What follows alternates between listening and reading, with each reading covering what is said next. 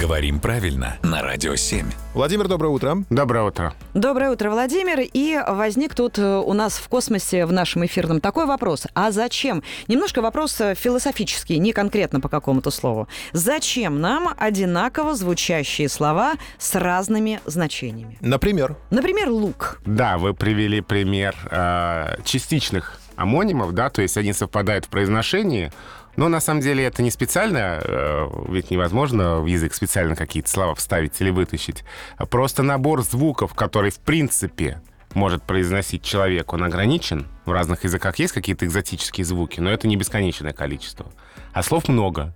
И получается, бывает так, что какие-то слова с разным значением совпадают в произношении. Ну, Иногда- хотя бы писать по-другому. а иногда мы их пишем по-другому, а иногда они пишутся одинаково и произносятся одинаково, но имеют разные значения. Когда такое бывает? Ну, например, в языке могут совпасть исконное слово и заимствованное. Или два иностранных слова, которые пришли в разное время из разных языков.